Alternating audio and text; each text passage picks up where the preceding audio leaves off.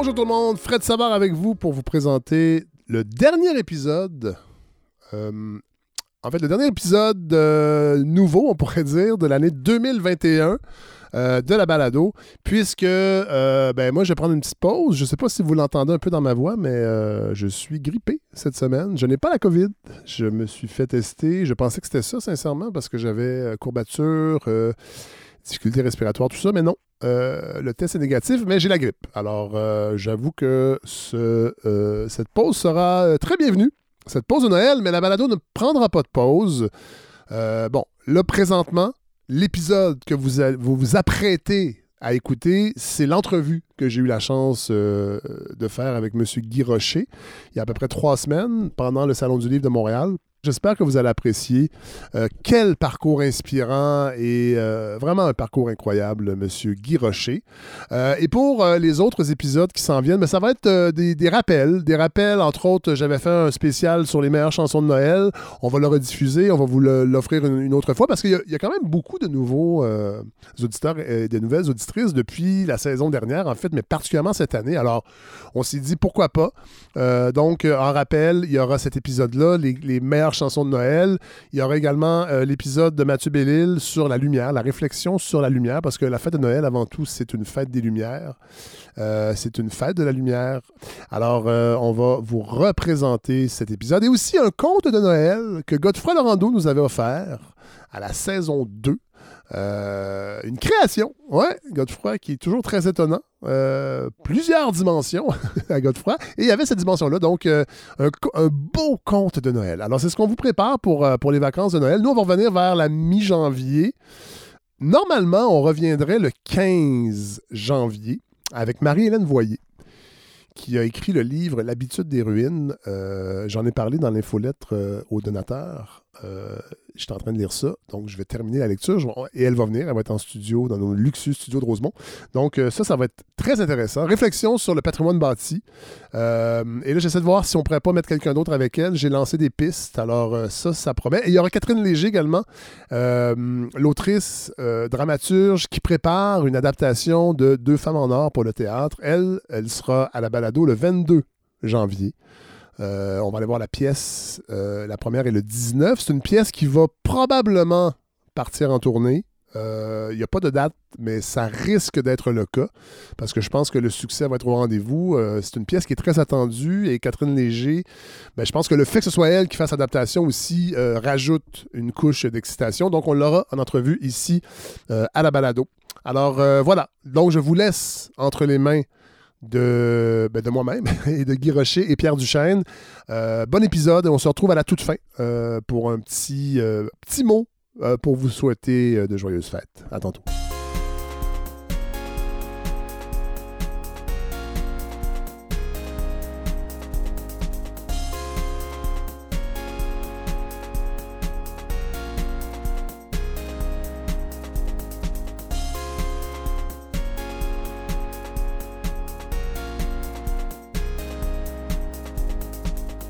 C'est avec beaucoup de plaisir que je reçois d'abord Pierre Duchesne. Bonjour Pierre. Bonjour. Euh, on va parler à M. Guy Rocher un peu plus tard, mais vous êtes l'auteur euh, vous êtes l'auteur des deux tomes. Le premier tome est sorti quand? Il est sorti en février 2019. Ah oui, quand même, OK. Euh, bon, Donc, on avait 450 pages Oui. et ce deuxième tome en a 600. Alors, finalement, un peu plus de 1000 pages, Oui. M. Rocher. Mais je pense pas que c'est trop pour, euh, pour ce parcours-là. Bon, moi, on s'est connus à une époque, vous étiez encore journaliste. euh, pendant le lockout, si ma mémoire est bonne, de Radio-Canada, j'étais dans Oui. les apartistes. Euh, ensuite, je vous ai lu parce que vous avez fait la, la biographie extraordinaire de, de Jacques Parizeau. Pourquoi avoir choisi de faire la biographie de Guy Rocher? Ben, vous savez, quand moi j'étais un journaliste qui m'intéressait au social, au politique, à l'international, mais quand vous parlez des questions sociales, vous avez à l'époque on parlait d'un cardex, les plus jeunes ne savent pas ce que Ouais. c'est là, mais c'était des fiches Ouais. et puis on avait des personnes ressources. Euh, alphabétique, là. Ah puis, ouais, oui. euh, Et Guy Rocher est un incontournable. Ah ouais, ouais, ouais. Il faisait partie de ces deux, trois personnes au Québec Ouais. qui pouvaient répondre à peu près toutes les questions Ouais. sur n'importe quelle situation et faire une analyse large, Ouais. approfondie, en plusieurs dimensions. Et c'est un homme posé. Ouais. Et euh, alors moi, c'est resté ça. Ouais. Et puis, euh, j'ai grandi dans le métier. J'ai fait de la politique. J'ai été ministre d'enseignement supérieur, donc j'ai été vrai? appelé à le croiser Ouais. euh, pour mettre fin à la, à la crise En des fait, vous avez, été, rouges. vous avez été ministre d'un Oui. ministère qui l'a créé. Euh, oui, absolument. Parce que, et même Mme Marois avait décidé que l'éducation, c'était tellement important Ah oui, qu'on- allait en avoir deux. Oui, voilà. Donc, un ministère de l'Éducation pour le primaire secondaire et un pour l'enseignement supérieur, cégep université, euh, dont j'avais la responsabilité.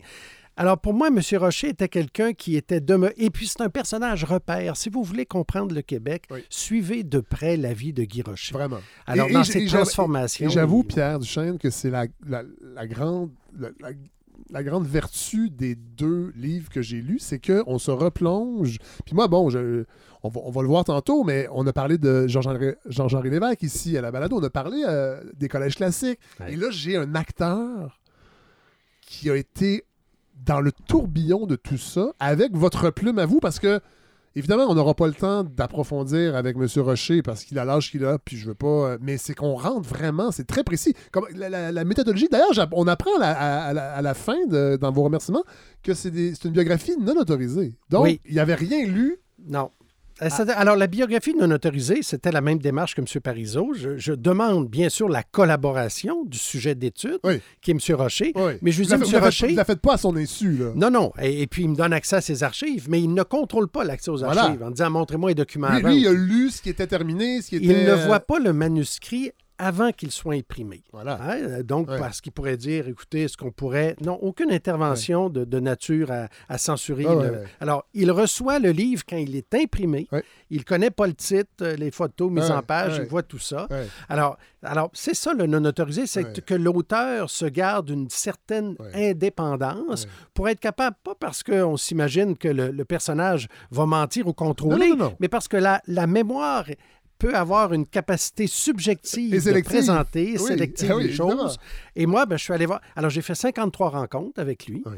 J'ai interviewé 50 autres personnes pour ne jamais être prisonnier de sa seule Non. version parce que je voulais avoir plusieurs dimensions à l'histoire. Et, et épluchage d'archives. Ça, Ah j'imagine, bon. c'est la partie. Alors, les- il y avait 25 Monastique? boîtes. euh, ouais, oui, c'est ça. 25 boîtes environ euh, des archives de M. Rocher, Ouais. les procès-verbaux de la commission euh, Ouais. par an, euh, des fonds d'archives. Vous parliez du Père Lévesque.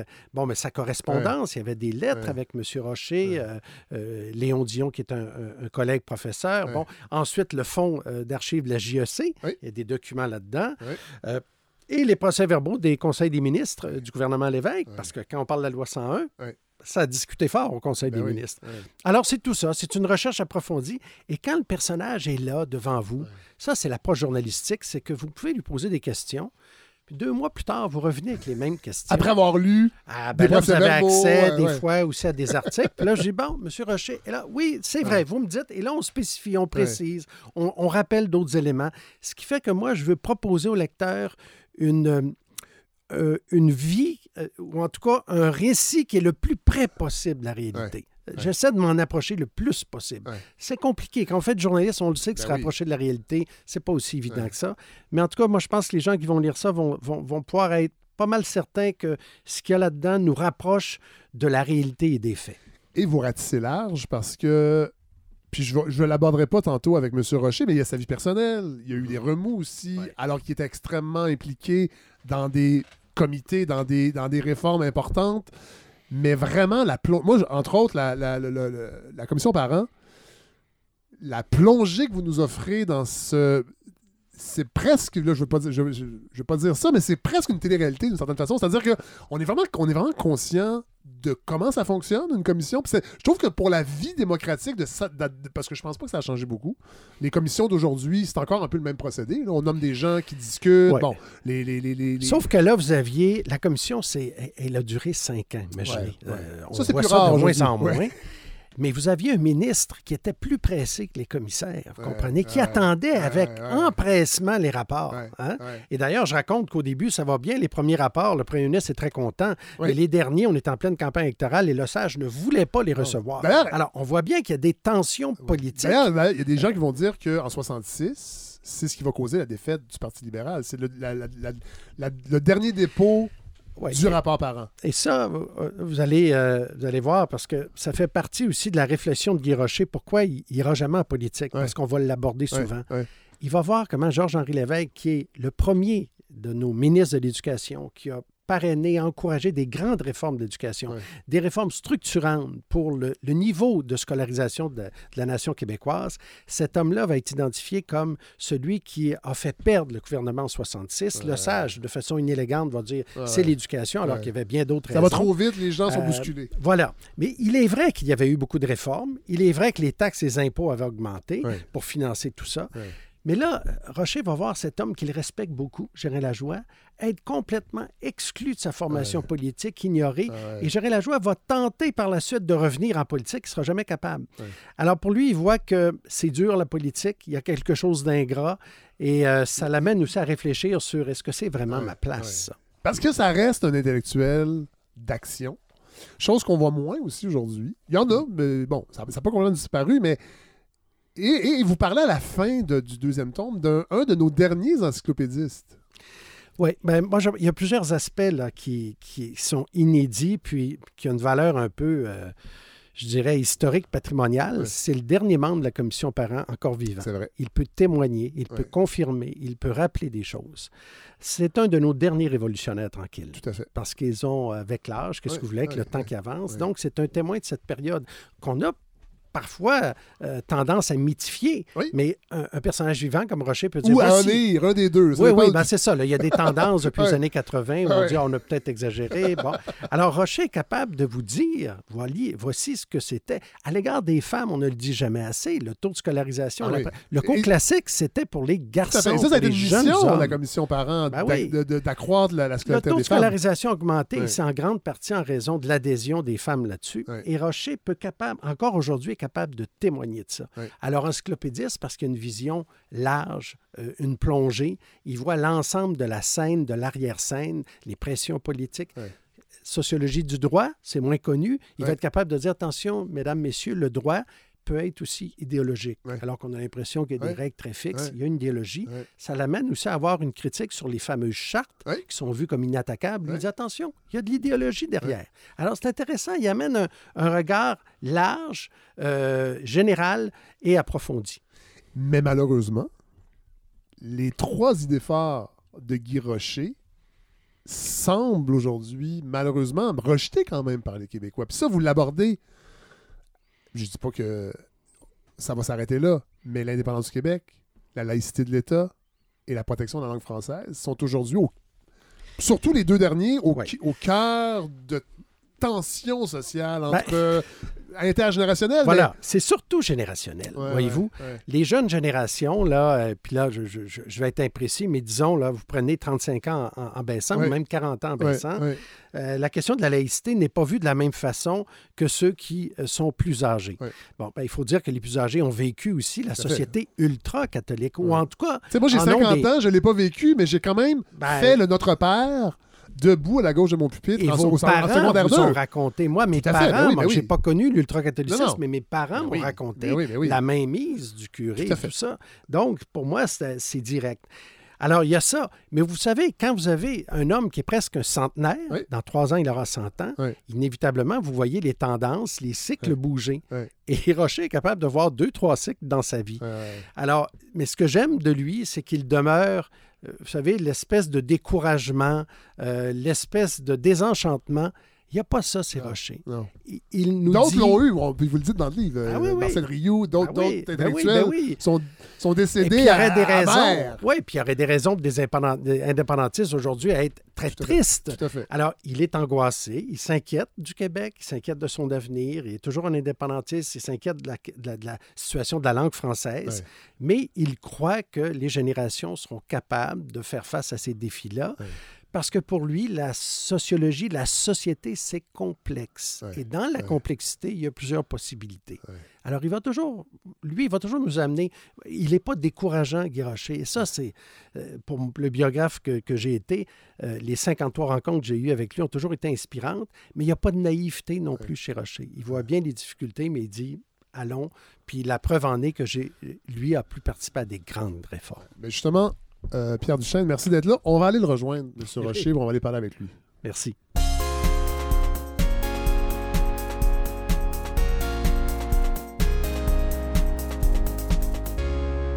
Alors, c'est avec un, un immense plaisir et je dirais un, très grand honneur que je rejoins M. Guy Rocher. Bonjour, M. Rocher.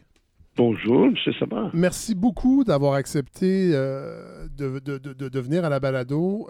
J'ai évidemment dévoré les deux tomes de la biographie de Pierre Duchesne. Euh, et évidemment, avec Pierre, on va. Euh, moi, j'ai envie de revenir sur certains aspects de, votre vie, évidemment, de votre parcours. Puis je trouve ça d'autant plus intéressant euh, que en début de saison, on a parlé longuement avec un jeune auteur, Jules Racine Saint-Jacques, de Georges-Henri Lévesque. Vous l'avez connu, mais on va commencer plus tôt parce qu'on a aussi parlé des cours classiques. Et je sais que le cours classique, ça a été fondamental dans votre je dirais, un déclencheur intellectuel, entre autres, dans votre parcours. Certainement, oui, certainement. C'est huit années d'études à un moment de la vie où, comme l'adolescence l'est. Euh, ça a été pour moi des, des, des, années marquantes. À la fois, à la fois les études que je faisais et, et, les professeurs, les hommes qui m'ont entouré, qui m'ont influencé. Ouais. Oui. Et ce qui, est, ce, qui est, ce, qui est, drôle en lisant évidemment les deux tomes, c'est que vous êtes aussi celui qui a mis fin au cours classique, mais ça, on va en parler un peu plus tard avec la commission euh, para. Mais votre père, lui, euh, qui était ingénieur, euh, voulait pas que vous, que, vous, fréquentiez le cours classique. Il trouvait que c'est une formation qui était incomplète. Oui, c'est très vrai. C'est très vrai. Je ne sais pas comment j'aurais vécu ma relation avec mon père s'il avait vécu ben oui, parce que bon, il avait là-dessus des opinions qui me semblent étaient assez arrêtées, d'après ce que j'ai, d'après mes souvenirs de jeunesse en tout cas. Et il y a Georges Leroux qui disait, euh, et ça c'est dans le livre de, c'est, Pierre Duchesne qui l'écrit dans le livre. Euh, lui il disait qu'avec une formation classique, on était plus proche d'un prince de la, de la Renaissance que de ses propres enfants euh, qui eux avaient probablement fréquenté l'école publique. Est-ce que vous aviez quand même ce sentiment-là de décalage? Je ne pense pas que j'ai eu cette, euh, cette, réaction. Je ne pense pas. Euh, à cette époque, et ça c'est fascinant quand on lit le, premier tome, vous avez assisté avec le père Plot, qui je crois était extrêmement important, euh, quand vous parliez de professeurs qui ont été importants dans votre parcours, qui vous a amené entendre Henri Bourassa. Oui, c'est vrai. C'est incroyable ça. Oui, oui, surtout que nous étions dans un pensionnat hein, très, très fermé, le Collège de l'Assomption donc en dehors de Montréal, à part ça. Euh, mais c'est l'influence précisément d'un professeur qui s'appelait l'abbé Blaise-Émile Plot, qui était un nationaliste. Euh, c'était le plus nationaliste de nos professeurs et un homme euh, qui lisait beaucoup, qui avait un bureau rempli, rempli de papiers partout. Et, c'est lui qui nous avait invités, nous avait proposé de l'accompagner un soir pour aller entendre Bourassa, qui donnait un grand, grand discours au plateau. il y avait les deux grandes soirées Bourassa. Oui. On est en oui, c'était extraordinaire. totalement. 1941, euh, et euh, M. Bourassa est dans son, on pourrait dire, dans sa période nationalisme très conservateur, corporatiste euh, également, une idée qui était, qui était en vogue à l'époque, le corporatisme? Oui, certainement. Bon, mais euh, je, dois dire que nous étions mis en garde. Hein. L'abbé Plot nous avait dit, vous savez, on va entendre un grand homme, mais euh, euh, c'est pas nécessairement toutes ces idées qu'il faut euh, qu'il faut accepter. Comme il pouvait nous dire la même chose de l'abbé Grou, qu'il connaissait personnellement aussi. C'était c'était un, un, homme qui avait son esprit critique et qui nous aidait à à, garder nos distances. Pierre Chen? Mais, M. Rocher, je pense que c'est intéressant aussi de rappeler que cette époque-là, vous développez un, clérico-nationalisme. Hein? Je veux dire, les, propos de Bourassa, quand même, malgré les avis du père, vous, vous séduisent. Là. On parle de certains, euh, certains personnages politiques en Europe qui, eux, que ce soit Mussolini, Franco ou d'autres, Salazar, euh, Salazar c'est des personnages auxquels vous avez une certaine attirance à ce moment-là. Certainement, oui, oui. Oui, oui, c'était, c'était le climat de l'époque, bien sûr, de, de, l'avant-guerre, entre les deux guerres. Par exemple, euh, bon, on, nous proposait comme lecture Louis Veillot. Aujourd'hui, ça ne dit plus grand-chose à personne, mais Louis Veillot, c'était, le grand catholique de droite euh, à l'époque en France, de, solide conservatisme. Et, et, c'était ce qu'on nous proposait. Remarquez qu'il y avait à côté de ça des professeurs qui, un professeur en particulier, qui m'a fait lire Gide, qui me faisait lire Peggy, qui me faisait lire Claudel, donc il me faisait lire les auteurs qui, à l'époque, étaient tout jeunes, qui étaient nouveaux. Et qui étaient à l'index. Pardon? Et qui étaient à l'index. Et qui était donc, oui, donc on avait des courants, des courants variés dans ce même collège. Hein. Ce n'était pas ce n'était pas unidirectionnel, je dirais. Mais, M. Euh, Rocher, c'est peut-être bon d'expliquer, raconter aux gens, quand vous alliez chercher des livres là, à la bibliothèque du collège, comment ça se passait? Bien, nous n'avions pas accès à la bibliothèque directement. Euh, il y avait comme un comptoir euh, fermé, bon, où à, certaines heures de la, récréation, nous pouvions monter à cette salle, là où c'était la salle d'études, et là, il y avait un, prêtre qui euh, nous, accueillait, puis euh, on, demandait un livre. On, demandait un livre. Parfois, on disait, ben, je veux lire quelque chose de précis. S'il l'avait, ben, il allait le chercher. Sinon, ben, c'est lui-même qui nous proposait quelque chose. Donc, c'était très, c'était une bibliothèque très, je dirais, modeste et, euh, et, même contrôlée. je veux qu'on parle également d'un d'un autre d'un mouvement qui a été très important et qui aujourd'hui, avec la distance, on a peut-être la, difficulté à, s'imaginer l'importance que ça a eu. Euh, c'est les jeunesses étudiantes catholiques, parce que ça aussi, ça va être un déclencheur intellectuel euh, qui va être très important euh, pour vous et aussi un milieu intellectuel où les rencontres vont vous suivre toute votre vie pour toutes sortes. On va y revenir plus tard, mais vous allez rencontrer des gens qui vont être importants beaucoup plus tard dans votre vie également. Oui, assurément. C'est pendant que j'étais collégien, pardon, que j'ai connu Gérard Pelletier, qui à ce moment-là était un, dirigeant de ce qui s'appelait la jeunesse étudiante catholique, la JEC. Et la JEC était, à l'époque, le principal mouvement étudiant. Il n'y avait pas beaucoup de concurrence, il n'y avait pas beaucoup d'autres mouvements importants. Euh, peut-être la CGC, mais la CGC n'était pas très active. Et donc, la GEC était le principal mouvement de jeunes qui était très répandu dans, les écoles primaires, secondaires et les collèges classiques. Surtout les collèges classiques, beaucoup aussi. Hein. Et, et, la GSC était pour nous un déclencheur euh, intellectuel parce que ça, ça nous faisait réfléchir, mais aussi c'était un déclencheur social, ça nous faisait réfléchir à notre milieu social. La JSC aussi faisait réfléchir à la à l'Église catholique parce que c'était un mouvement catholique, mais en même temps un mouvement qui euh, prenait des, ses distances à l'endroit du dogmatisme et du cléricalisme de l'époque. Hein. Et, c'est c'est grâce à, à, Gérard Pelletier, grâce à l'Action catholique et grâce à ce mouvement que je suis sorti de ma coquille, je suis sorti de mon petit moi pour m'intéresser à mon milieu. C'était le, début de ma prise en conscience que j'avais des responsabilités sociales et intellectuelles. Euh, oui. Et l'idée, euh, il faut comprendre que c'est un mouvement qui est, en fait, qui est mondial, occidental. C'est organisé par le Vatican, entre autres. Euh, si je comprends bien, c'est bien ça? Non, le Vatican n'avait rien à voir. En réalité, le Vatican était même un peu méfiant. Ah Parce que on se méfiait de notre euh, pseudo-anticléricalisme, en tout cas de notre critique du clergé, vous voyez. Donc, non, c'était un mouvement qui, était, qui a commencé en Belgique, en réalité. Et qui a commencé dans le milieu ouvrier, parce que la JSC a été en quelque sorte copiée sur la JOC. Parce que le, premier grand mouvement de, l'Action catholique, c'était la jeunesse ouvrière catholique, la jeunesse ouvrière catholique qui euh, s'est installée dans les, dans les usines pour, pour aider les jeunes chrétiens, les jeunes catholiques, à euh, développer une pensée sociale qui était, euh, disons, concurrente de la pensée communiste, au fond. Oui, c'est ça. C'est qu'on voulait, on voulait que les jeunes reste dans le giron chrétien et ne, soit pas enrôlé dans le communisme, qui était très à la mode à l'époque. Oui, c'est ça. Le communisme était fort en Europe, hein, dans, le milieu ouvrier, bien sûr.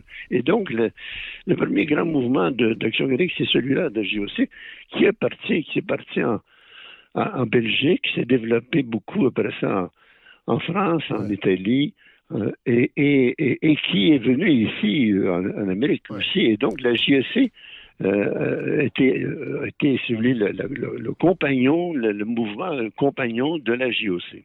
Ben, en, fait, M. Rochet, est-ce qu'on ne peut pas dire que finalement le Vatican, la haute autorité, s'est dit, compte tenu de la montée du communisme et de l'idéologie, on va permettre une forme d'aile euh, composée de jeunes, peut-être un peu plus, plus progressiste, à l'intérieur de notre institution plutôt que de les avoir à l'extérieur? Oui, oui, dans ce sens-là. Et, et vous savez, l'action catholique dépendait, ne dépendait pas vraiment beaucoup du Vatican, mais elle dépendait des évêques. Ah. Parce qu'en réalité, euh, c'était chaque évêque qui décidait si l'action catholique était admissible ou admise dans son, dans son diocèse. Donc, c'était beaucoup plus l'autorité de l'évêque qui, qui, comptait. Et donc, euh, il y avait des évêques plus sympathiques à l'action catholique, d'autres plus résistants.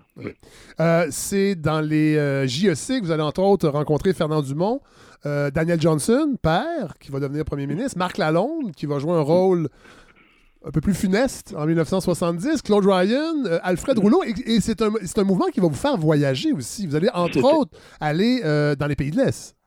Oui, c'était oui, c'était notre milieu, justement. C'était, notre génération. Hein, Et, et, le, pour, pour, pour, tous ces, ces, jeunes-là, y compris un certain nombre de femmes comme, disons, Jeanne Sauvé, qui a joué un rôle politique important par la suite, euh, et d'autres femmes. Euh, L'action catholique a été comme le, comme le, milieu qui, a cristallisé nos rencontres, hein, qui a fait qu'on s'est connus et qu'on a partagé les, les, mêmes convictions et, et, et, puis les mêmes et, puis les mêmes on est engagés dans les mêmes sections. Euh, vous allez dans un de ces voyages-là rencontrer Emmanuel Mounier.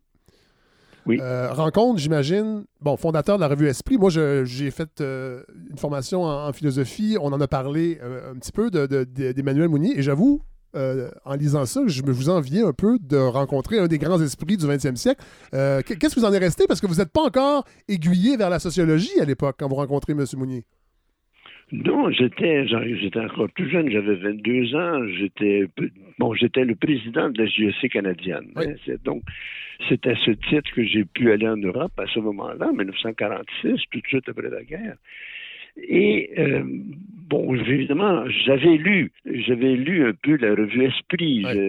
et la revue Esprit circulait à Montréal, hein, chez les, dans nos mouvements, parce que euh, il y avait là une nouvelle pensée qui était à la fois personnaliste, c'est-à-dire à la fois tenant compte de la personne et de la personne dans la société, dans les solidarités. Ça nous, ça nous, ça nous, ça nous interpellait. Et, et, étant à Paris pour un certain temps, j'ai eu l'idée d'aller frapper à la porte de Manuel Mounier qui m'a tout de suite reçu. Euh, et, et, non seulement lui, parce que j'ai eu bon, la, la, la chance d'avoir une longue conversation avec lui, et puis aussi de participer à, à des rencontres de la revue Esprit, de, de, faire partie d'équipe de, de, la revue Esprit. Donc, c'était pour un garçon de 22 ans qui sortait, qui arrivait du, du collège classique ah de l'Assomption, vous savez, c'était... C'est incroyable. C'était, oui, c'était incroyable. Bon, il fallait, pas mal de front peut-être, mais j'en avais pour euh, une certaine, avec ma naïveté, me présenter comme ça. Mais vous en aviez du front, M. Rocher, parce que je me souviens que dans les mémoires de Gérard Pelletier, il dit Rocher était plus chanceux que moi. Moi, j'ai pas pu le voir, j'étais un peu gêné, j'osais pas faire les démarches, mais Rocher, lui, l'avait fait. Oui, c'est vrai. Je, je, fonçais, je fonçais à ce moment-là. C'est très vrai. Bon, et là, l'année suivante, 1947, euh, rencontre importante avec Georges-Henri Lévesque. Oui. Qui est en pleine crise des coopératives, de la, la confessionnalité des coopératives. Euh, et c'est lui qui va, euh, qui, va, qui va être une sorte de figure, est-ce qu'on peut dire une figure paternelle? Il va vous aiguiller vers la sociologie et vous allez développer une relation qui va vraiment être importante dans votre vie.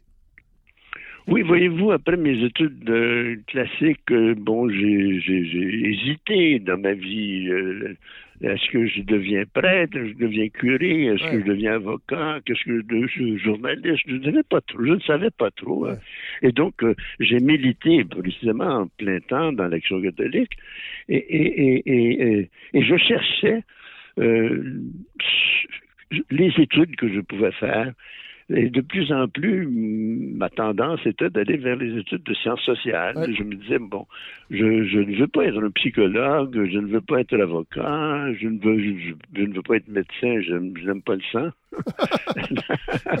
Alors donc, je, euh, donc vers quoi? Et, finalement, un jour, j'ai entendu parler du Père Lévesque. D'ailleurs, on entendait beaucoup parler de lui à ce moment-là parce qu'il y avait la grande querelle, comme vous venez de dire, sur de la confessionnalité des, des coopératives. Aujourd'hui, ça paraît un peu incroyable de penser ça, mais c'était c'était une histoire, ça. Et le Père Lévesque, donc, qui proposait la neutralité des, la neutralité religieuse des coopératives en disant qu'elles devaient être ouvertes non seulement à des catholiques, mais à des non-catholiques également. Et alors, donc, euh, je me rends à Québec et puis je, rencontre le Père Lévesque qui me parle de la faculté des sciences sociales j'ai compris à ce moment-là que oui, c'était ça que je cherchais. Je le cherchais depuis plusieurs mois, je dirais. Et, et, c'était le début. De, bon, je me suis inscrit euh, l'année suivante à la faculté des sciences de l'Université de Laval. À, l'époque, on ne quittait pas Montréal pour aller à Québec. J'étais un peu. encore aujourd'hui, encore aujourd'hui, ça n'a pas changé. J'étais, je fonçais encore une fois d'ailleurs. Et, euh, et, et, c'était le début d'une autre vie pour moi. Ben là, c'était le début. De... Et comme j'étais militant, je sentais le besoin d'une formation intellectuelle. Je me disais bon, il faut que je fasse des études universitaires pour mieux orienter mon action sociale. Et donc, euh, j'ai fait ces études sans et, donc le père Lévesque est devenu un personnage très important dans ma vie. Il est resté jusqu'à sa mort. Hein. J'ai eu avec lui une, relation intellectuelle et spirituelle, je dirais, intense, certainement. Et à cette époque, vous découvrez, vous découvrez Talcott Parsons. oui. Non, mais je trouve ça intéressant parce que c'est un nom qui est peut-être moins dans l'actualité. La sociologie étant ce qu'elle est, elle a, changé avec les années. Et bon, on est rendu ailleurs. On pourra peut-être en parler un peu plus tard. Mais euh, c'est un, professeur, c'est un, sociologue, c'est un penseur, c'est quelqu'un qui est important. Vous allez même faire euh, votre maîtrise sur, lui, si ma mémoire est bonne. Oui, oui. Euh, je, le, je le découvre par hasard dans la petite bibliothèque que nous avions à la Faculté des sciences sociales de l'Université Laval je découvre un ouvrage de lui qui m'impressionne beaucoup. Et euh, finalement, euh, euh, quand, le, quand, je, quand, quand j'ai terminé mes trois années à l'Université Laval, je me suis orienté vers, Harvard, où il enseignait. C'est à cause de Parsons que je suis allé à Harvard. Et à ce moment-là, d'ailleurs, bon, remarquez, aller à Harvard, c'était déjà extraordinaire pour euh, un Québécois, bien sûr. Il y en avait eu d'autres avant moi, mais, mais nous étions, c'est une période de, l'après-guerre où euh, les, jeunes, les jeunes professeurs, les futurs professeurs d'université, euh, ont commencé à aller beaucoup aux États-Unis dans différentes, oui, dans différentes disciplines, que ce soit en médecine, en sciences et en sciences sociales aussi. Oui. Et, mais bon, évidemment, euh, Parsons était à ce moment-là très connu dans la sociologie. Il était un théoricien important, il avait écrit beaucoup et, il était le, le, le, un des principaux professeurs de Harvard, en tout cas. Et, qui va diriger votre euh, doctorat? Et c'est mon doctorat, c'est ça. Oui, oui, justement. Est-ce qu'il est juste, M. Rocher, de dire que finalement, ça a été, ça n'a pas été si évident pour vous de passer de, l'action, la GEC, c'était de l'action, d'ailleurs, on parlait d'action catholique, à, la construction de concepts, parce que ce qui vous avait intéressé chez, chez euh, Parsons, c'était le mot action hein, dans son ouvrage. Est-ce que c'est pas juste de dire que pour vous, il y a eu comme une forme d'ajustement, d'un apprentissage nouveau? Oui, beaucoup, beaucoup, certainement. Euh, parce que, bon, évidemment, mes trois années de sciences sociales à l'Université Laval euh, ont commencé à me réorienter parce que quand j'y arrivais, bon, j'y arrivais comme jeune militant, hein. mais progressivement, j'ai pris beaucoup de goût aux études. Euh, et, et euh, progressivement aussi, le père l'évêque m'a fait comprendre que si ça m'intéressait, il y avait devant moi une carrière dans, en enseignement universitaire. Ce à quoi je n'avais jamais pensé. Ah, oui. C'est le père l'évêque qui m'a Ah. fait penser que oui, euh, euh, je pouvais faire cela, enseigner la sociologie, euh, devenir un des premiers professeurs à enseigner la sociologie. Euh, et, et, euh, et, et pour cela, ben, il fallait que j'aille que j'aille me perfectionner aux États-Unis. Et évidemment, les deux années à Harvard ont été pour moi fondamentales parce que c'est là que j'ai eu que j'ai connu une grande université. Oui. À cette époque-là, nos universités, l'Université de Montréal, l'Université Laval, c'était de bien petites universités. hein. Vraiment. Et là, j'arrive à Harvard avec une, une grande université, avec une grande bibliothèque, avec des professeurs qui, a- qui avaient de l'expérience, qui étaient des chercheurs, qui étaient connus. Je me suis dit, là, euh, voilà ce que c'est que la vie universitaire et je me suis donné un peu comme mission de contribuer à ce que nos universités québécoises grandissent, euh, se développent un peu comme le modèle de Harvard, pour moi. Et, et- et- Euh, et vous et- peut-être que je me trompe, mais j'ai l'impression aussi que euh, Harvard, ben, vous découvrez une vie intellectuelle où la religion n'est pas euh, Prédominant. prédominante Oui, ou euh, dans, dans- oui, c'est ça, là, c'est, oui. autre chose là.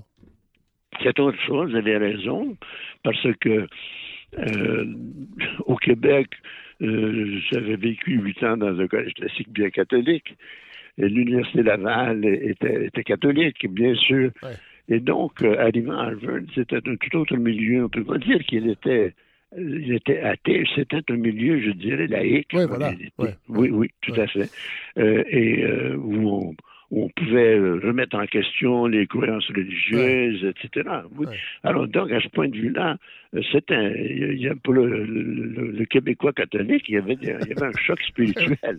oui, oui. Il faut quand même rappeler, puis on l'apprend dans le livre euh, Pierre Duchesne, en 1952, euh, un professeur à l'Université de Laval, entre autres, doit prononcer le serment antimoderniste. Les profs doivent s'engager à n'adhérer ni au marxisme, ni au transformisme de Lamarck, qui était une théorie jugée hérétique euh, et qui précède le darwinisme quand même. En 1952, là, on n'est pas en 1890. là. En effet, oui, oui. Ben, c'était la fin, hein, heureusement. Oui, oui, oui. Ça, c'est plus près. Oui. Mais euh, en effet, en- en- quand je suis arrivé en 1952, ça se faisait encore à l'Université Laval, ça se faisait encore à l'Université de Montréal. Bon, là, C'était le recteur de l'université qui lisait ce serment euh, antimoderniste. Qui euh, venait, si je ne pense, euh, qui avait qui venait du pape X, je pense. Là, on va faire un saut dans le temps de 10 ans.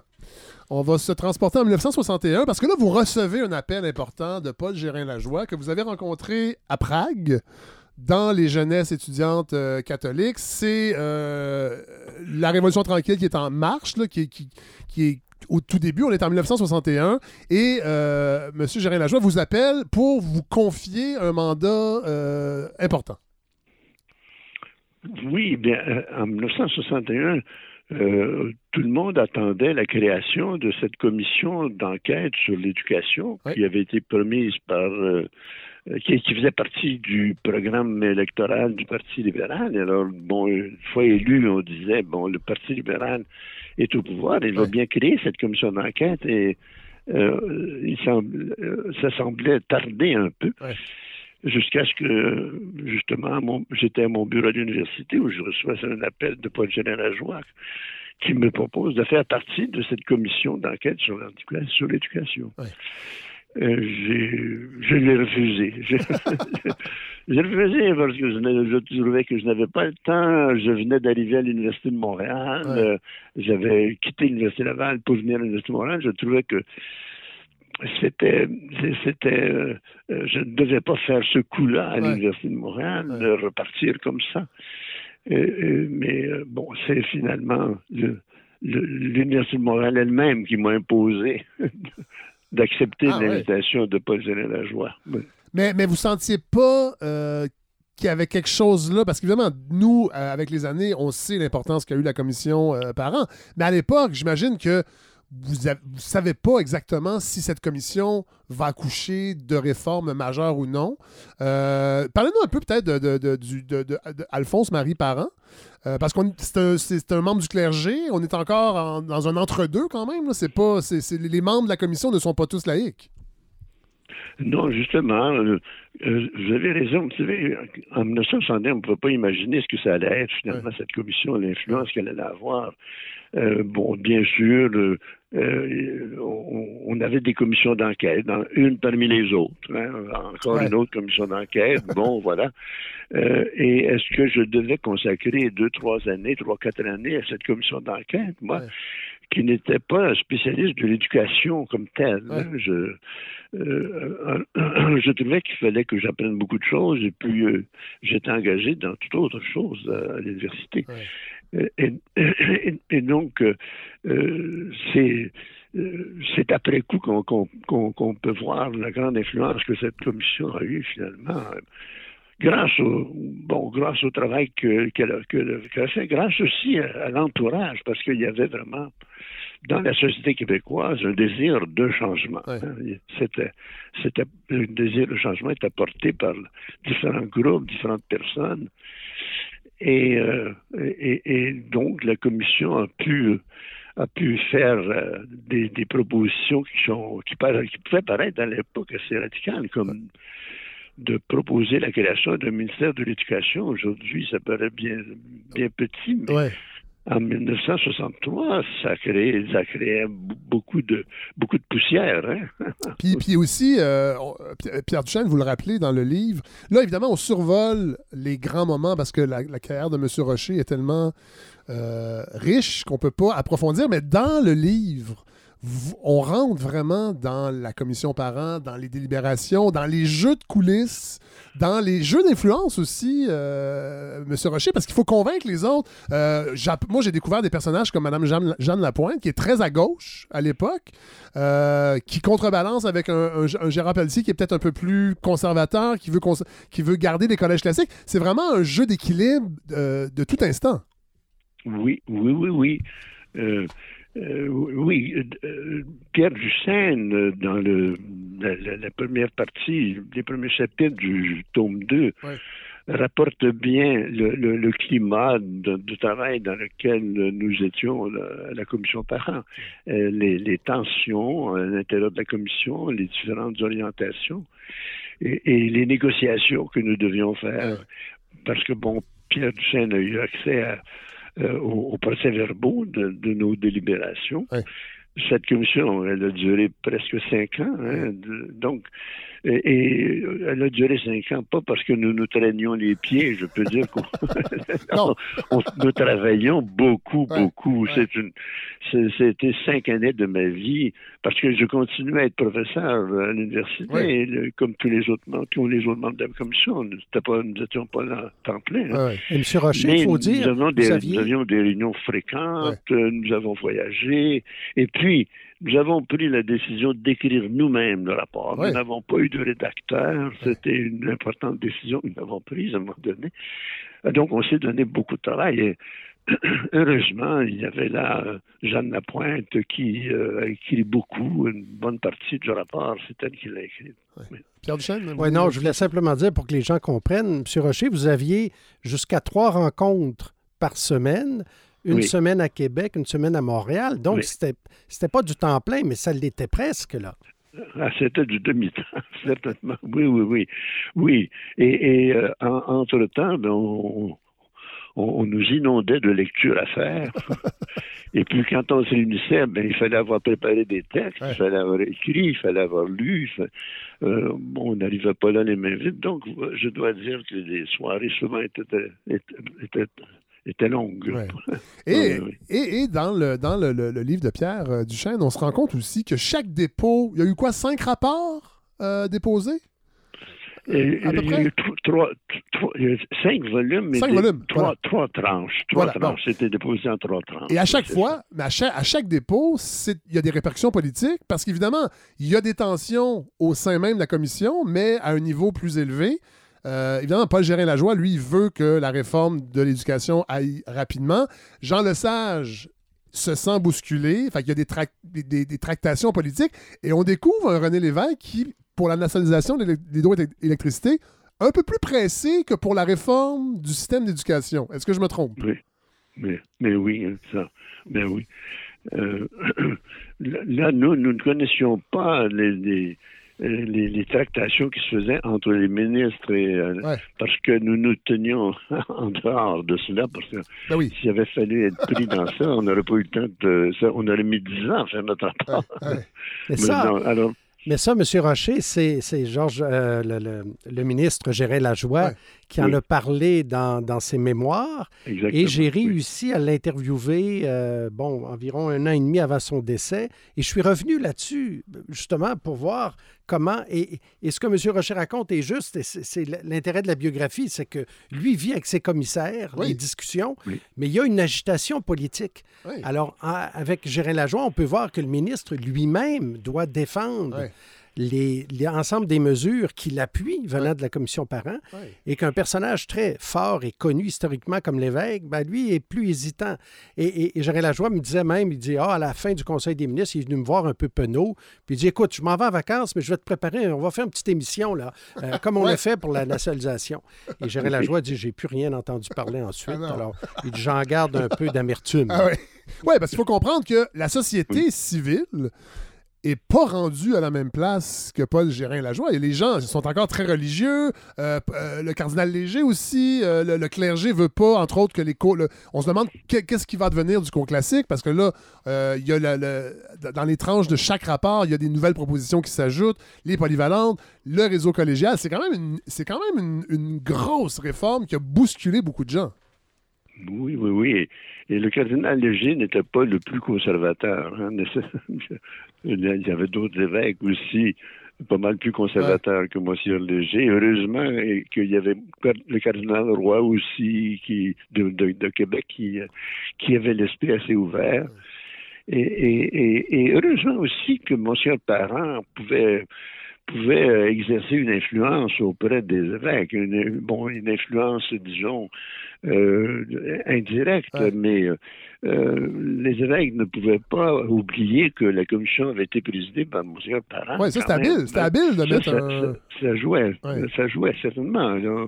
il, était notre bouclier, M. Parent. mais, M. Rocher, ce que je trouvais intéressant en vous écoutant, en voyant votre vie, c'est qu'on on réalise qu'au sein de l'Église, qui est une institution, alors que plusieurs ont l'impression que c'est homogène, que tout le monde tire du même côté, a la même doctrine, il y a des tendances, comme dans toute organisation influente. C'est pas monolithique. Et, vous les voyez, vous, ces tendances-là, par des individus, par le mouvement de la JEC. Il y a, il y a des progressistes, il y a des ultra-conservateurs, il y a des gens qui sont des médiateurs. Oui, oui, oui. Euh, L'Église catholique québécoise euh, elle, avait, comme vous venez de le dire, elle avait tout ça. Hein. Il y avait peut-être une majorité qui était plus qui était assez conservatrice, mais il y avait euh, des, mouvements de pensée euh, beaucoup plus ouverts. Euh, c'est pas pour rien que la JEC, par exemple, a pu s'installer dans, dans, toutes les écoles et dans les collèges. C'est parce qu'il y avait dans chaque école ou dans chaque collège un religieux ou une religieuse qui avait l'esprit ouvert et qui acceptait d'être, de travailler avec les jeunes de la GSI. Hein. Euh, parce que les gens, euh, on, travaillait toujours avec euh, un, frère enseignant ou une religieuse ou un prêtre dans, la GSI. Et, donc, ça veut dire que ces hommes et ces femmes euh, avec qui nous travaillons avaient déjà une ouverture d'esprit. Il y en a qui, il y en a qui, sont devenus ouverts grâce à la, à la l'affection catholique parmi ces, religieux-là, bien sûr, mais qui nous accompagnaient. Donc, il y avait ça, et puis, il y, avait des, des débats à l'intérieur de l'Église, hein, quand même, hein, entre, entre différentes tendances, plus, oui, certainement. il y avait des, il y avait des mouvements de pensée qui, qui venaient qui, qui, qui venaient d'Europe en particulier, mais qui euh, était, qui agitait une partie, de, partie des jeunes intellectuels, surtout. On va faire un autre saut dans le temps parce que le temps file. Euh, bon, euh, après le, dépôt du dernier, la dernière tranche du rapport par bon, vous retournez enseigner, vous allez prendre une pause, vous allez prendre une sabbatique pour aller en Californie à la fin des années 60, 68, euh, oui. voilà, à Berkeley, où, la, où ça brasse. En fait, le monde occidental, je dirais le monde entier, est en ébullition pour aller terminer la rédaction d'un projet qui vous est cher, que vous, euh, que vous avez débuté plusieurs années auparavant, euh, une, introduction à la sociologie générale. C'est-à-dire le cours que vous donniez, vous en avez fait un manuel, chose qui n'existait pas, et que vous terminez la rédaction en Californie. Oui, parce qu'après la commission parents, quand la commission était terminée, j'ai pendant deux ans, j'ai donné beaucoup de conférences pour expliquer le rapport parent. Euh, j'étais un peu le porte-parole, le, conférencier de, de, de fortune qui, devait faire ça. Et puis, à un moment donné, j'ai décidé que je mettais fin à cela. Je revenais à ma vie universitaire et pour, le, pour, le, pour revenir à ma vie universitaire, il fallait que je m'éloigne de Montréal et que je me retrouve dans une, autre université à l'état libre. Et donc, j'ai obtenu, j'ai obtenu un congé de l'Université de Montréal.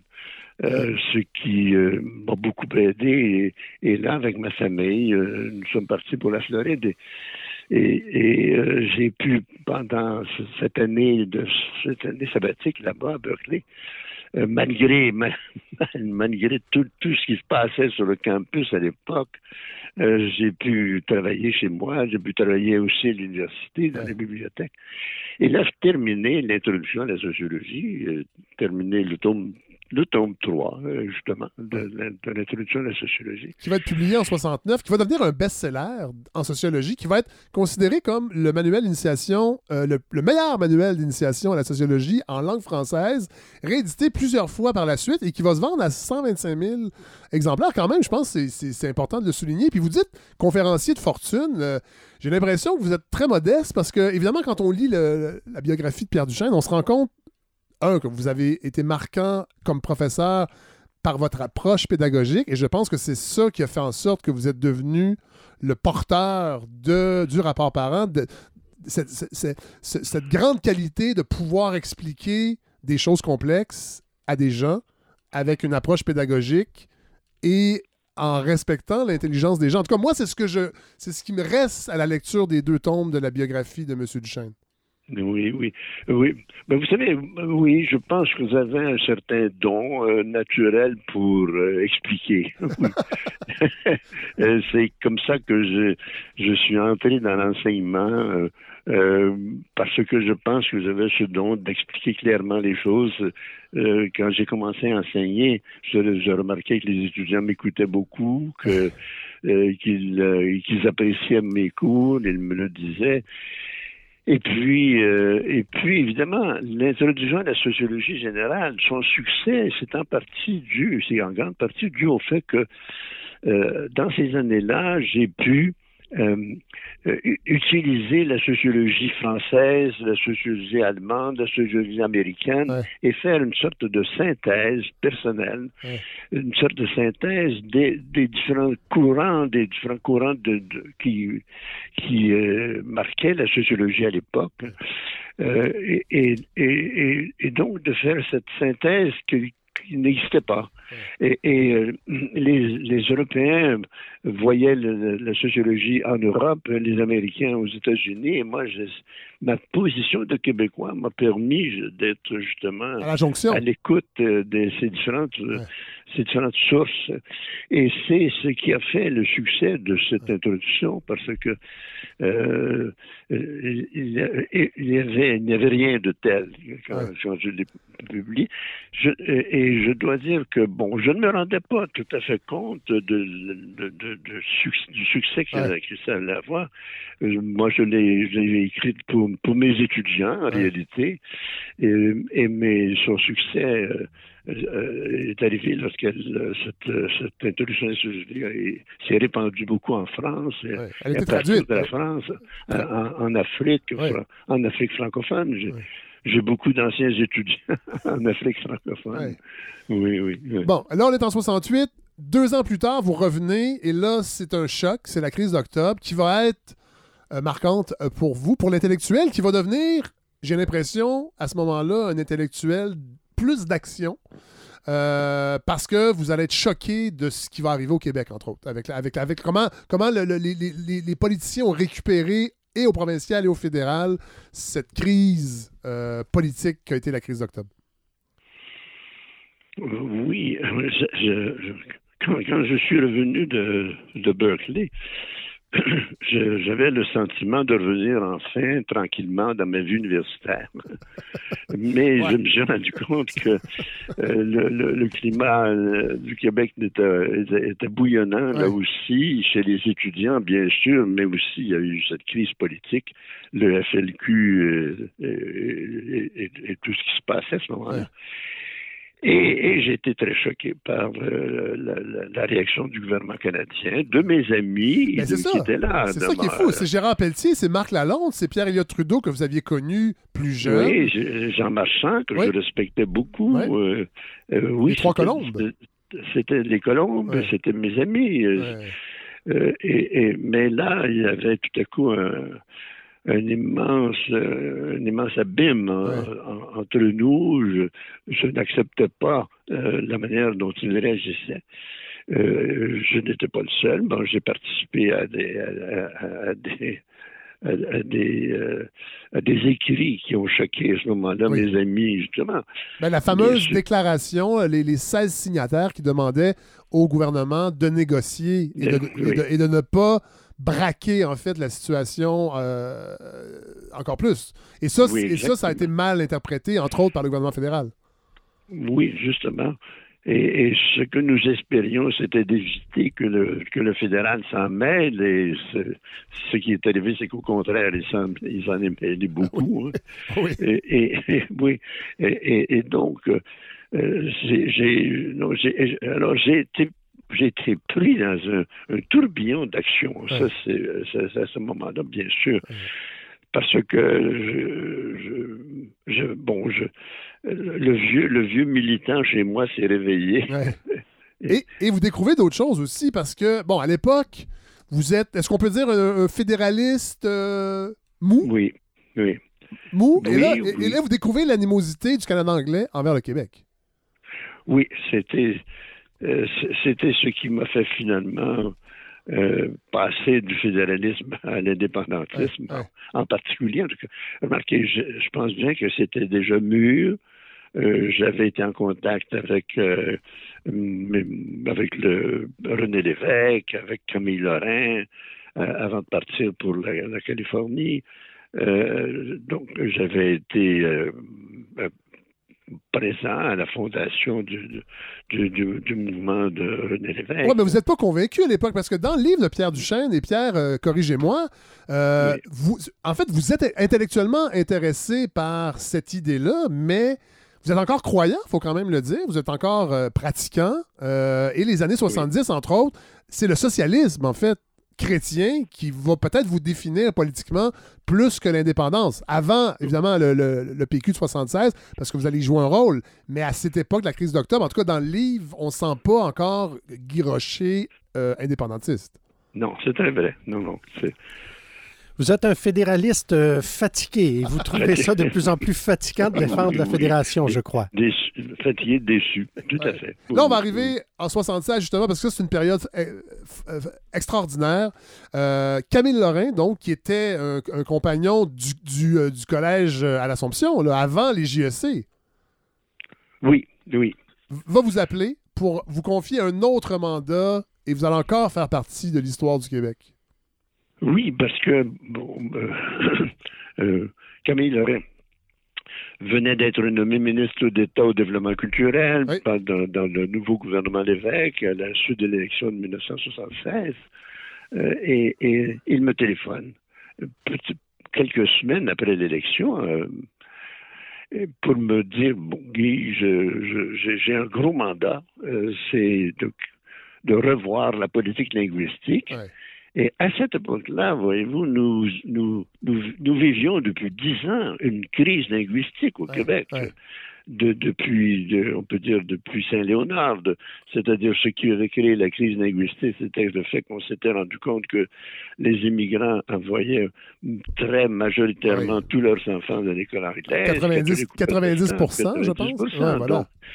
donc, on s'en allait vers un, dans une, c'était très inquiétant ce qui se, ce qui se, ce qui se Et alors donc, devant cela, euh, euh, il, fallait, il, fallait, il fallait agir. D'ailleurs, Bourassa avait essayé de trouver une solution. La solution de Bourassa, c'était les, les, fameux tests linguistiques pour déterminer les, quels enfants avaient le droit à l'école anglaise et quels enfants n'avaient pas le droit à l'école anglaise. C'était des, tests, euh, c'était des tests ridicules un peu. L'idée était pipée. Il y, avait des, il y avait des ateliers qui étaient donnés pour, pour, pour un peu aider les gens à passer ces tests-là. Je me rappelle, dans des vieux bye-bye, on, ridiculisait ces tests-là avec Dominique Michel, qui, faisait, qui était une italienne anglophone, puis qui, balbutiait des mots de français devant un inspecteur. Je me rappelle de ça.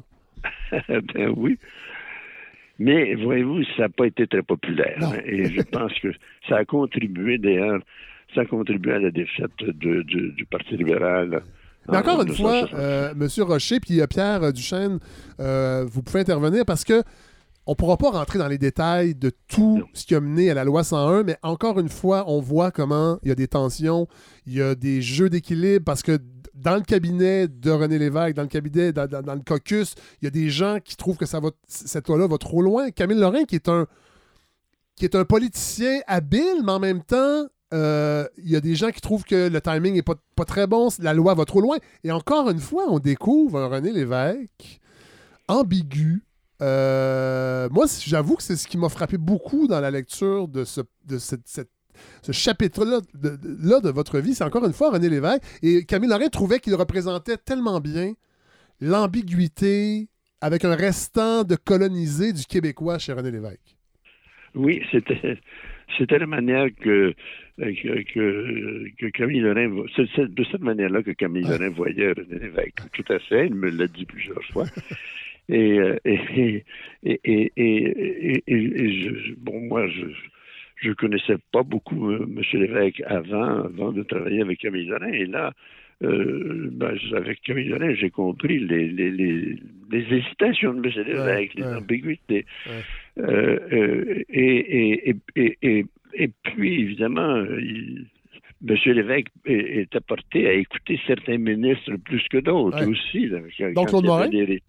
Et, paraît-il Claude Morin, qui avait, paraît-il, beaucoup d'influence sur, sur M. Lévesque. Moi, je ne savais pas trop ça, mais enfin. mais, nous, savions que, que, que, Claude Morin était très opposé à la, à la loi ben, Est-ce que ça ne révèle pas chez vous, M. Rocher, le type de d'acteur politique que vous que vous aimez, c'est-à-dire Paul Gérin-Lajoie, qui ne veut pas faire beaucoup de compromis sur la vitesse pour réaliser ces réformes. Camille Lorrain, qui est un peu euh, du même style, c'est-à-dire c'est bien beau les médiations, les sondages, les tendances. Les jeux de coulisses. Mais lui veut absolument rapidement franciser, euh, que le système scolaire permette aux nouveaux arrivants donc d'aller de, d'aller être éduqués en français. Et c'est ce type d'homme-là pour qui vous avez, je crois, une grande admiration. C'est pas c'est pas le calculateur que vous aimez en politique, vous. Vous avez raison. Euh, il y a ces deux, deux hommes-là qui, pour moi, ont été très importants politiquement. Paul Général-Lajoie, qui savait où il s'en allait et qui y tenait, et, et, et, Camille Lorrain, qui, de la même manière, savait où il s'en allait. Oui. Et, euh, et, qui, tous les deux, euh, devaient, devaient faire face à des oppositions assez fortes. Mais ce qui est fascinant, leur manière. Monsieur Rocher, c'est qu'on se rend compte, dans le fond, que ces deux réformes-là était fondamental pour la société québécoise et que ça a été, ça, ça allait pas de soi du tout et ça, et ça nous rappelle comment la politique, c'est un, c'est vraiment un jeu d'influence, c'est qu'il y a des choses qui, heureusement, les deux euh, réformes euh, ont eu lieu, mais ils auraient pu pas avoir lieu. Euh, donc, ça va pas de soi. On a l'impression avec les années que ces deux grandes réformes-là allaient de soi, mais quand on lit le livre, pas du tout. Il y a vraiment des tensions internes et on va le voir avec Denis Lazur. Vous allez travailler avec Denis Lazur plus tard et ça va être un petit peu moins. Euh, disons que ça va couler moins de sources pour les grands projets. Oui, oui, oui. Euh, oui, euh, rien ne va de soi, je dirais, en, politique, comme peut-être dans d'autres choses aussi de nos vies. Hein. mais euh, parce que, comme on dit, ce n'est pas une rivière, la, vie politique, ce n'est pas une rivière paisible, ce n'est pas une rivière tranquille, non, non. D'ailleurs, on vous a, on n'a pas parlé de ça encore, puis j'ouvre une petite parenthèse, on vous a tendu euh, plusieurs fois des perches pour faire le saut en politique. Robert Bourassa, je pense, le premier l'a fait. Euh, au début des années 70. Euh, avant ça, Pierre Duchesne, vous me faites des signes avant ben, ça? Bien, l'évêque, aurait aimé, je pense, vous avoir dès le début dans le mouvement, hein, M. Rocher. Oui, oui, oui, oui, oui. Et qui va revenir par la suite pour vous offrir encore un poste en 76. Oui, et vous êtes toujours refusé, hein? Le NPD, à plusieurs reprises aussi, va vous faire des offres. Oui, avec euh, oui, Vous avez toujours refusé la politique. Est-ce que, est que vous avez hésité ou ça a toujours été l'universitaire et, l'intellectuel qui a tout de suite refusé ou est-ce que ça n'a pas assez proche que vous fassiez le saut en politique? Bien, c'est bien certain que euh, je, bon, je, je, pense que je revenais toujours au fait que j'étais plus euh, un, universitaire que, qu'un homme politique comme tel. Hein. Je, je, pouvais travailler avec un homme politique, je savais que je pouvais être le sous-ministre d'un homme politique, mais être l'homme politique moi-même, euh, je pense que j'avais... Il euh, y, a quelque chose qui me manquait, je pense. Il me manquait euh, peut-être la capacité de... de, de, de, faire face à, à, à, tout, à, tous les conflits, et, euh, j'avais peut-être trop de sensibilité personnelle, je pense aussi. Euh, euh, pour affronter ce, genre de vie. Et, et, ça, et, et, j'avais le sentiment aussi qu'on était complètement mangé par la vie politique. Je voulais garder une part, une part à moi, en tout cas, aussi. Parce qu'on n'a pas parlé de votre vie, euh, votre vie personnelle. Euh, dans le livre, c'est abordé. Puis quand même, déjà, votre vie intellectuelle euh, et votre vie de fonctionnaire, de haut fonctionnaire, a eu un impact sur votre vie personnelle. Donc, la politique, ça a, été, ça a rapporté encore plus d'impact, sûrement. Sans doute, sans doute, certainement. en 79, je veux qu'on fasse une petite parenthèse parce qu'aprre ça, on va, on, va, on va revenir un peu plus vers peut-être l'époque qui nous occupe présentement. Euh, en 79, moi, je l'ignorais totalement cet aspect-là de votre vie. Vous, euh, vous devenez chercheur au Centre de recherche en droit public de l'Université de Montréal. Puis je trouve ça intéressant parce que là, c'est l'intellectuel, encore une fois, qui reprend peut-être le devant dans votre vie. Euh, et vous allez amener un regard sociologique sur le droit, et c'est chose qui n'avait jamais été faite au Québec, en tout cas, avant, avant votre arrivée. Oui, c'est juste. Peut-être que je le résume mal, là, parce que c'est quand même assez. Euh, c'est quand même un sujet. Bon, euh, j'ai pas de formation en droit, mais et, aussi, c'est que vous retournez à vos, à vos sources d'une certaine façon, parce que votre, vos, dans votre famille, vous avez eu des. Euh, des, des, des, des, ancêtres. Votre grand-père, je, je, pense, a, fait, a, fait, a étudié en droit. Oui, j'ai été entouré de, de, de, d'hommes de, loi, je dirais, dans, ma famille, des deux côtés, père et mère, maternelle et paternelle, euh, des avocats, des notaires qui ont eu de l'influence dans ma vie, dans la vie de ma famille. Oui, tout à fait. Et j'ai fait un peu d'études de droit, justement. Et c'était une possibilité pour moi de devenir euh, avocat. Mais, mais, mais je, je, revenais au droit, en effet, comme vous dites, par la sociologie, parce que je trouvais que euh, la sociologie négligeait le droit. La, sociologie telle que je la connaissais à l'époque, d'ailleurs, elle ne prend pas beaucoup de place dans mon introduction à la sociologie, le droit. Euh, et, là, donc là, j'avais l'occasion de, de, de, développer quelque chose de nouveau avec une équipe au Centre de recherche en droit public de la Faculté de droit de l'Université de Montréal. Et, c'était pour moi une occasion de, développer un champ nouveau et, de, le, développer d'une manière, je pense, originale. et, je suis entré au centre de recherche pour euh, quelques années et finalement j'y ai passé le reste de ma, ben, de ma carrière. En fait, plus, longtemps chercheur là que professeur de sociologie. Exactement. Puis en 79, vous avez quel âge? Parce qu'il y a quand même ça aussi, c'est que vous n'êtes pas, pas une jeunesse quand vous arrivez en 79. Euh, en tout respect, là, euh, ça prouve quand même cette capacité d'un éveil intellectuel à l'affût malgré l'expérience. Oui, je, oui, je, faisais un saut intellectuel important, ben ça c'est certain. Eh, Monsieur Rocher, on euh, peut dire que c'est environ à l'âge de 55 ans que vous entreprenez cette seconde carrière. Euh, oui, oui, oui, oui, oui, C'est pas banal. C'est à l'âge où souvent certains préparent leur retraite, mais vous, vous êtes loin de ça. Dans, les cinquantaines, tout à fait. Ah oui, oui. C'est la retraite, là? J'ai pris ma retraite à 85 ans, donc euh, c'était... Vous aviez des belles années devant vous. Au début de la cinquantaine, quand j'ai fait ce saut. Oui, oui, d'ailleurs, euh, euh, déjà, on, parlait de la retraite à 65 ans, puis moi, je me disais, mais je peux pas prendre ma retraite à 65 ans, ça n'a aucun sens, mais non. mais d'ailleurs, bon, on ne reviendra pas sur les détails, mais c'est en 2010 qu'on va un peu vous forcer à la retraite, et, mais vous allez demeurer actif euh, dans la vie publique.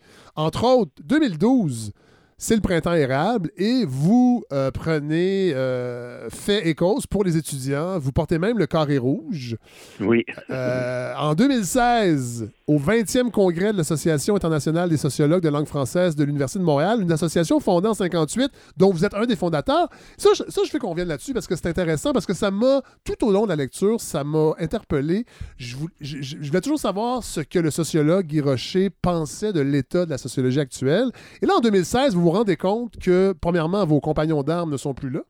Euh, et que vous, là, vous découvrez une sociologie fragmentée, euh, loin de la tradition que vous avez euh, mise, de l'avant, euh, c'est-à-dire d'avoir ce regard plus global sur la société. Vous découvrez une sociologie vraiment très identitaire, parcellaire, je ne sais pas si on peut dire ça, puis j'imagine que c'est une sorte de choc pour vous?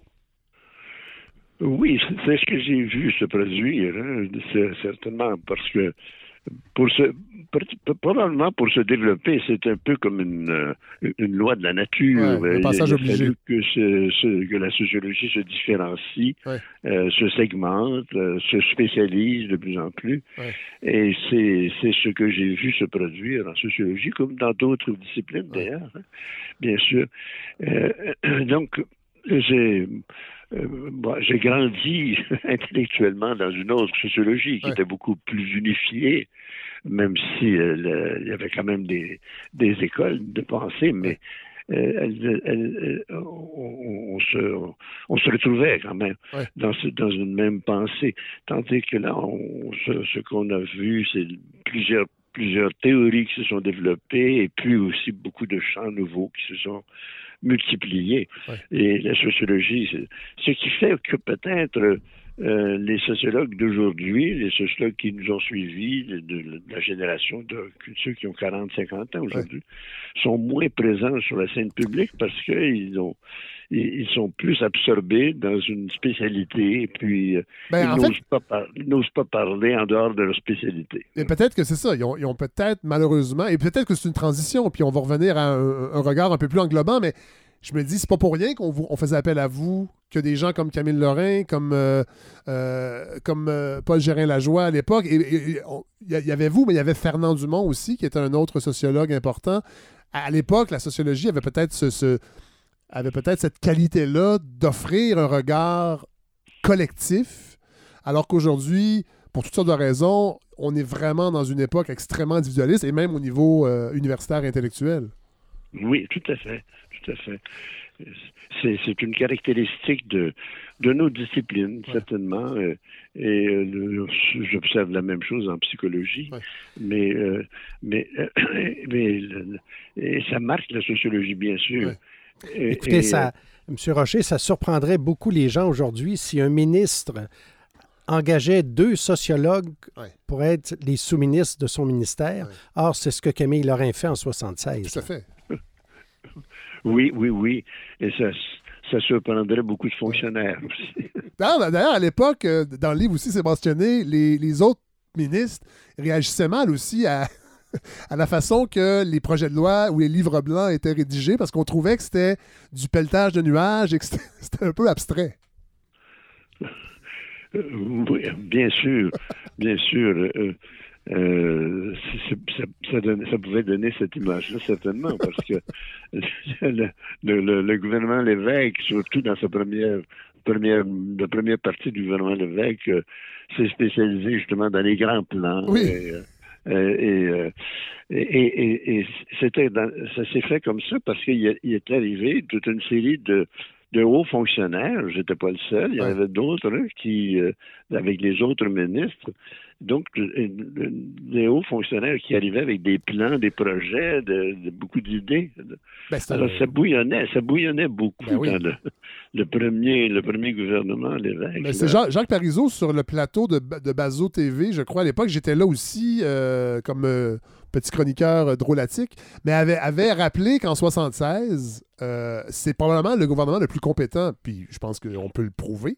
Euh, c'était le gouvernement le plus, parce que le plus compétent parce que les politiciens, mais les sous-ministres, c'était des gens de 40, 45, 50 ans qui avaient fait des choses dans leur carrière avant d'arriver à la politique. Et lui, à l'époque, on parle du début des années 2000, trouvait que les politiciens de cette époque-là, c'était souvent des gens qui avaient fait que de la politique dans les associations étudiantes à l'université, qui n'avaient pas œuvré dans leur, dans leur milieu avant de faire de la politique. C'est quand même une différence fondamentale. C'est très vrai, c'est une très bonne analyse. Oui, oui. C'est vrai pour les hommes politiques et femmes politiques de cette époque-là, mais et aussi c'est vrai pour la, ce que j'appellerais la, haute fonction publique de l'époque. Parce que ce qui m'a frappé quand je suis arrivé euh, comme sous-ministre, comme il avait, c'était la qualité intellectuelle des hommes et des femmes avec qui j'allais travailler dans la fonction publique, avec les, les autres sous-ministres qui, qui, connaissaient leur métier, qui, euh, qui avaient des idées, qui, euh, qui euh, avait du dynamisme. Vraiment, j'ai j'étais très impressionné par la qualité de la fonction publique québécoise de cette époque-là. Ah oui, tout à fait. Là, on va terminer avec ça. Je veux vous entendre euh, parce que vous êtes encore actif dans le devoir cet automne. vous réagissiez, entre autres, bon, sur plusieurs fronts, la laïcité. Qu'est-ce que vous pouvez dire aujourd'hui dans le débat? Parce que dans le livre, bon, on apprend vous, êtes, vous, avez, en fait, vous êtes déçu de ne pas avoir été sollicité lors de la commission Bouchard-Taylor. Euh, j'ai été peut-être étonné. Je ne sais pas si j'étais Surpris, déçu, mais étonné, disons. Oui, oui. Euh, mais. Euh, parce qu'on a l'impression que vous avez des rencontres avec Gérard Bouchard, et ça, c'est relaté dans le livre. Vous avez l'impression que le rapport est déjà écrit et les consultations ne sont pas commencées. Oui, c'est l'impression surtout que ma femme a eu. ah ouais, c'est commode. Encore plus violemment que moi, parce que ma femme a, saisi ça plus rapidement que moi. C'est à l'occasion de, de, rencontres euh, sociales très agréables, d'ailleurs, avec Gérard Bouchard et sa femme. Au début. Hein. Nous, étions, nous avons eu une longue amitié. Oui. Euh, mais, euh, et bon, mais, mais en ce qui concerne la laïcité, évidemment, nous, nous, nos voix ont vraiment divergé. Euh, Gérard Bouchard et moi. Malheureusement, moi j'ai un grand respect pour Gérard Bouchard, bien sûr, parce que c'est un, remarquable chercheur, un, grand intellectuel du Québec. Mais, mais, mais, mais là-dessus, nous divergeons. Mais ce qui est intéressant, euh, M. Rocher, c'est que vous, vous, dites, parce que, bon, on peut débattre si la loi 21 est une bonne loi ou non, mais je, ne pense pas que c'est ce qui nous intéresse aujourd'hui, mais vous rappelez que il n'y a pas eu une grande réflexion sur la laïcité. On n'a pas une tradition euh, intellectuelle de réflexion sur la laïcité, puis ça a peut-être nuit au débat, et ça nuit peut-être encore au débat sur cette question-là. Est-ce que vous avez encore cette impression-là? Euh, oui, c'est vrai. Vous savez, je pense qu'il y a eu un début de réflexion sur la laïcité au début des années 60, quand nous avons eu à réfléchir sur la confessionnalité de notre société québécoise euh, dans, dans, dans l'éducation, dans la santé, dans les hôpitaux, dans, dans tout. Hein. Mais, et donc là, il y, a, il y, a, eu une période de réflexion avec aussi la création du mouvement laïque de langue française en 1960. Donc, donc oui. Mais euh, par la suite, on peut dire que ça n'a pas, ça n'a pas, euh, ça ne s'est pas poursuivi en profondeur, je dirais. Et, et, euh, et, on a été pris comme un peu de, par surprise quand est arrivé les accommodements raisonnables euh, qui ont entraîné la création de la commission Bouchard-Taylor. Et, et, là, ben, on, manquait, on manquait d'outils et, et, on s'en est fait. Hein. depuis, depuis la commission Bouchard-Taylor, il y a eu plusieurs ouvrages. Euh, au Québec, euh, remarquablement, de différents ouvrages, dans différentes directions d'ailleurs, hein, bien sûr, euh, qui ont, fait avancer la, réflexion sur la laïcité de, en général et la, laïcité québécoise, notre choix ici. et, le débat se poursuit, le débat n'est pas fini, bien sûr. parce que la loi, bon, la loi 21, elle a été votée. Euh, c'est une loi qui est un, point de départ, mais euh, on pourrait aller encore beaucoup plus loin, bien sûr, dans la définition de la laïcité. Et puis, de toute façon, elle est déjà devant les tribunaux. Non.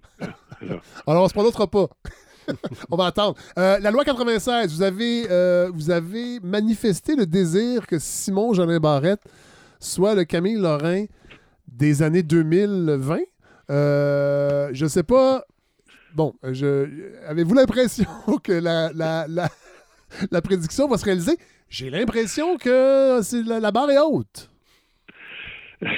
oui, j'espère n'avoir pas trop euh, fait de misère à Simon Genet Barrette. Ou à Camille Lorrain. en lui proposant cette comparaison. on a l'impression que c'est une demi-loi. En tout cas, jusqu'à maintenant, je ne sais pas si ça va être euh, modifié ou on a l'impression que, bon, entre autres, la loi. J'imagine que vous qui avez participé à la création des cégeps, j'imagine que vous auriez aimé que la loi 101 s'applique au réseau collégial également. Oui, c'est ce que je suis surtout allé dire à la commission parlementaire. Puisqu'on m'a invité à aller à la commission parlementaire. Bon, j'ai fini par accepter l'invitation. Et je suis allé principalement pour, pour, appuyer sur ce, point. Euh, et, aussi pour euh, dire que euh, il faut penser une politique linguistique avec une politique culturelle. Ça va ensemble. Parce que c'est la, la, la, langue n'est pas qu'un outil de communication, c'est aussi une, une, manière de penser, ça, accompagne toute une tradition, une, histoire. Et, et puis, euh, euh, le problème de la, du français au Québec, c'est pas seulement la langue, de la politique linguistique, mais c'est une politique d'immigration qui, qui, est devenue très importante. Donc, on est, on, je pense que euh, on est à un moment clé euh, et euh, bon, j'ai, moi, j'ai été agréablement surpris que le parti, de, le parti au pouvoir en ce moment prenne le dossier. il y a un, ministre là qui, qui, a eu le courage de prendre ce dossier. Je, le, je l'admire, je le respecte parce que ce n'est pas facile et et, et, bon, il, il, le porte courageusement, je trouve. Euh, maintenant, on peut, demander encore davantage. C'est ce que je fais. Vous dites, euh, vous dites quand même que le Québec, dans le Canada, c'est un peu. C'est un carcan qui condamne à un déclin du français. Il faudrait aller au-delà de ça, évidemment. On n'est pas du tout, on n'est pas du tout dans un climat social qui se prête à ça, mais des fois, un déclencheur peut, peut si vite arriver. Mais euh, avez-vous encore cette impression-là? Que dans le fond, et on le voit, je trouve, un peu avec cette loi-là qui semble ménager la chèvre et le chou, parce qu'on trouve donc l'anglais, c'est une porte, encore une fois, pour un, épanouissement personnel. Donc, on le restreint pas trop, mais on le restreint de façon cosmétique. Euh, on est loin, en fait, des grands idéaux de, des années 60 ou 70. Oui, oui, c'est certain. Mais euh, par ailleurs, bon, ce que je, je, retiens en particulier de cette loi, c'est que elle, elle va mettre en place des, des institutions qui, si elles sont appuyées par, le, par les gouvernements, par le gouvernement actuel et les gouvernements à venir, sont en mesure de, de, changer des choses. Par exemple, bon, il y aura désormais un ministre de la langue française. Ce serait important avec un ministère. Il y aura un commissaire de la langue française avec des grands pouvoirs. Qui est, il est nommé par l'Assemblée nationale, donc au-delà des partis. Et puis, euh, il y a un, organisme pour, la, pour euh, euh, les cours de francisation. Ça, c'est à développer. Et ça, moi, je me dis, bon, cette loi, elle nous donne des outils. Euh, des, des, institutions qu'il faudra, qu'il faudra sur, dont il faudra surveiller la mise en place, parce que c'est ça qui va être important aussi.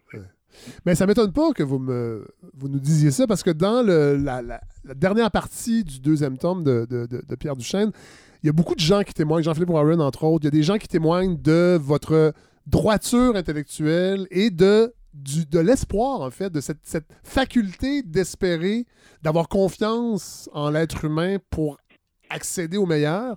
Puis vous avez, vous perdez pas ça du tout. Euh, malgré, vous auriez pu être désillusionné avec, votre parcours et avec l'état actuel des choses, mais encore une fois, non, vous portez votre regard vers l'avant. Oui, j'aurais des raisons de ne pas être content de, du Québec. Oui. Certainement, des Québécois et des Québécoises. Oui, oui, oui. Quelques bonnes raisons de ne pas être content. mais, mais, en même temps, euh, euh, il y a quand même ce que je constate, c'est qu'on a fait des pas euh, considérables dans, depuis 50 ans. Hein. Euh, on a réussi à transformer cette société québécoise en vers une société moderne, euh, euh, avec des, aussi des jeunes entrepreneurs, avec des classes d'intellectuels, avec, avec un système d'éducation publique. Bon, donc on, on a réussi des choses et puis un système de santé qui, malgré ses faiblesses, est quand même euh, bien différent de ce qu'il était en, 1940. Hein. Ben, Donc oui, oui, on a, on a, fait des grands pas. On a fait des grands pas grâce à vous, euh, Monsieur euh, Guy Rocher. Puis je veux vous remercier. je rappelle, on est samedi après-midi quand même. Vous nous avez accordé plus qu'une heure. je, je, sais que c'est pas bien de dire l'âge des gens, mais vous avez quand même 97 ans. Euh, oui. Je vous remercie infiniment. C'est vraiment un honneur d'avoir pu vous entendre euh, à la balado. évidemment, euh, merci Pierre Duchesne. J'espère que les gens vont avoir le goût de se plonger dans ces deux tomes d'à peu près chacun 450 ou 500 pages, où on rentre vraiment dans tous les grands moments de, oui, de la vie de Guy Rocher, mais de, de la vie intellectuelle, sociale du Québec. Merci beaucoup, messieurs. Merci. Merci de votre accueil.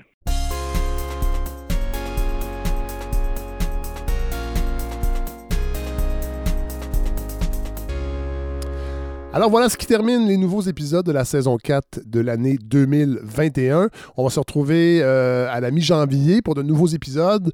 Euh, comme je vous disais en introduction, on aura quelques épisodes en rappel dans le temps des fêtes pour égayer votre temps des fêtes, on l'espère. Euh, je veux vraiment remercier tout le monde qui, qui, a, qui, a, supporté le projet.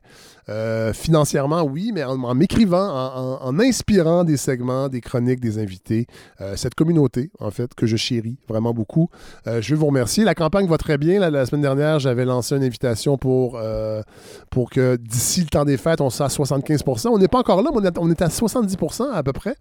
Euh, d'ailleurs, vous pouvez aller voir euh, la progression de la campagne sur le fredsavard.com dans l'onglet campagne. Donc, ben, les gens sont au rendez-vous. Là, je comprends aussi que c'est la COVID.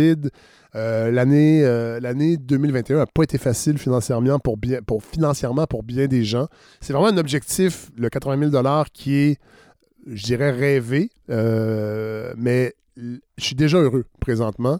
Euh, et je sais que ben, c'est pas fini parce que chaque jour, je reçois des contributions. Les gens découvrent le projet, euh, euh, voient le travail qui est fait derrière ça et ont envie de participer. Pour les gens qui ont donné 60 et plus, vous le savez, il y a du contenu exclusif. Il y a un épisode de Daniel Lanois qui est dans l'espace privilège que j'ai réalisé avec Luc Bérard de, mon disquaire depuis 30 ans à l'Oblique, qui est un grand, grand fan de Daniel Lanois. Donc, on, a vraiment fait on, a, brossé un panorama de sa carrière de producteur, mais de sa carrière d'auteur, compositeur, interprète. Je suis vraiment très fier de cet épisode-là. C'est exactement ce que je voyais quand j'ai créé la balado Brouillon de culture pour les, euh, pour, pour, les donateurs de 60 et plus, le contenu exclusif que je veux offrir. Donc, c'est disponible dans l'espace privilège. Les gens qui ont donné 60 et plus, vous pouvez vous connecter. Euh, donc, vous allez dans l'onglet Connexion. C'est assez simple, je pense, mais des fois, il y a des petits, euh, glitches, euh, comme on dit. c'est normal, c'est de l'informatique, c'est pas une science exacte. On a voulu aussi créer cet espace-là de zéro euh, pour pas aller sur Patreon encore, comme bien d'autres le font. Là. Je veux pas les juger, mais ça rajoute un intermédiaire. Puis moi, je voulais. J'ai fait le pari qu'on crée cette façon-là d'offrir du contenu exclusif à une catégorie de donateurs. Donc, vous vous inscrivez. Si vous avez, des problèmes, Écrivez-moi au euh, à gmail.com. Je vais vous aider. J'ai accès euh, au, site, évidemment, et je pourrai vous ajouter si jamais, parce que des fois, il peut y avoir des petits, euh, petits contretemps. Mais voilà. Donc, c'est disponible. J'espère que vous allez apprécier cet épisode-là. Donnez-moi votre opinion. Il y en a d'autres qui s'en viennent aussi. je suis en train de réfléchir à ça. et il y aura aussi les infolettes. Je, les voulais hebdomadaires, mais là, c'est quand même, c'est quand même pas aussi évident que je, que, je pensais. Il n'y a rien comme une grippe pour nous ralentir aussi. Alors, euh, mais voilà, ça, ça, en 2022, ça va être un peu plus soutenu. Euh, et voilà, je, suis très heureux de pouvoir vous offrir ça cette année. J'ai la misère à vous dire bonjour parce que je vais m'ennuyer. Un mois. Un mois sans se parler directement. Mais je sais qu'on se parle dans la vraie vie parce qu'on se croise et vous me dites comment vous aimez ce projet. ça me fait toujours plaisir, vraiment. Euh, ça m'étonne encore à chaque fois. mais bon visiblement, ce projet-là fonctionne. faut que j'arrête d'être surpris. Alors voilà, je vous souhaite un très, très, très bon temps des fêtes. Je ne sais pas à combien. Faites attention à vous. Euh, et euh, j'espère vous retrouver tous intégralement en 2022 pour la suite de, de cette saison 4 de la balado. À bientôt tout le monde.